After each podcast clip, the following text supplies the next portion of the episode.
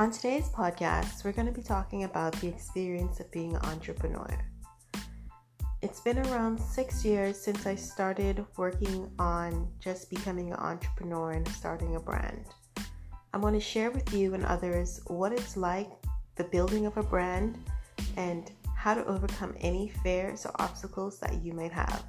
Stay tuned as we join Walik, myself, and some of my colleagues in making the bag.